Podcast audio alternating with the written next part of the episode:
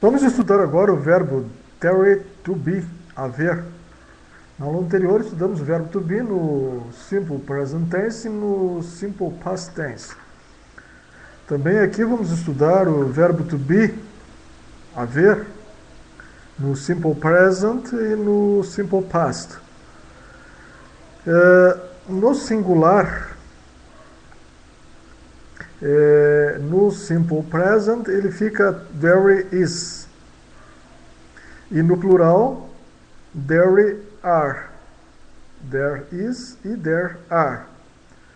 Traduzindo-se como há, no sentido de haver. No simple past, ele se traduz uh, como havia ou houve. E no singular, é escrito there was ou no plural there were. Então, there was ou there were no plural significa havia, houve. Atenção. É, o verbo haver em português, quando impessoal, isto é, sem sujeito, é usado apenas na terceira pessoa do singular.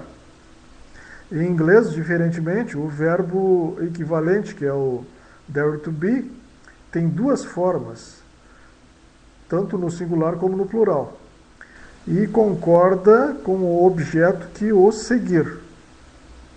Então, temos que sempre examinar uh, qual é o objeto direto, qual é o complemento do, do there to be para, para sabermos então se vai there is ou there are. Vejamos um exemplo. There is a calendar on the wall. Então, o objeto direto é a calendar, um calendário. Né? Então, um calendário é singular. Então, devemos usar there is. Então, there is a calendar. A um calendário. On the wall, na parede. Vejamos outro exemplo.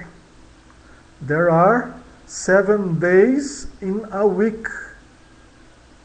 Uh, o complemento aqui é seven days, é sete dias. Então, sete dias, plural. Então, devemos usar there are.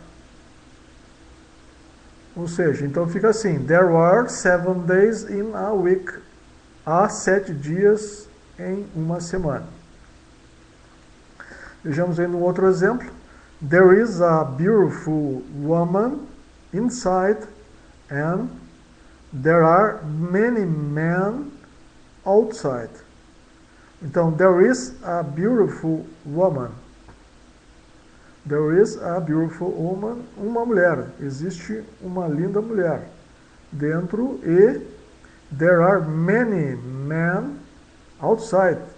E existem e havia é, muitos homens do lado de fora.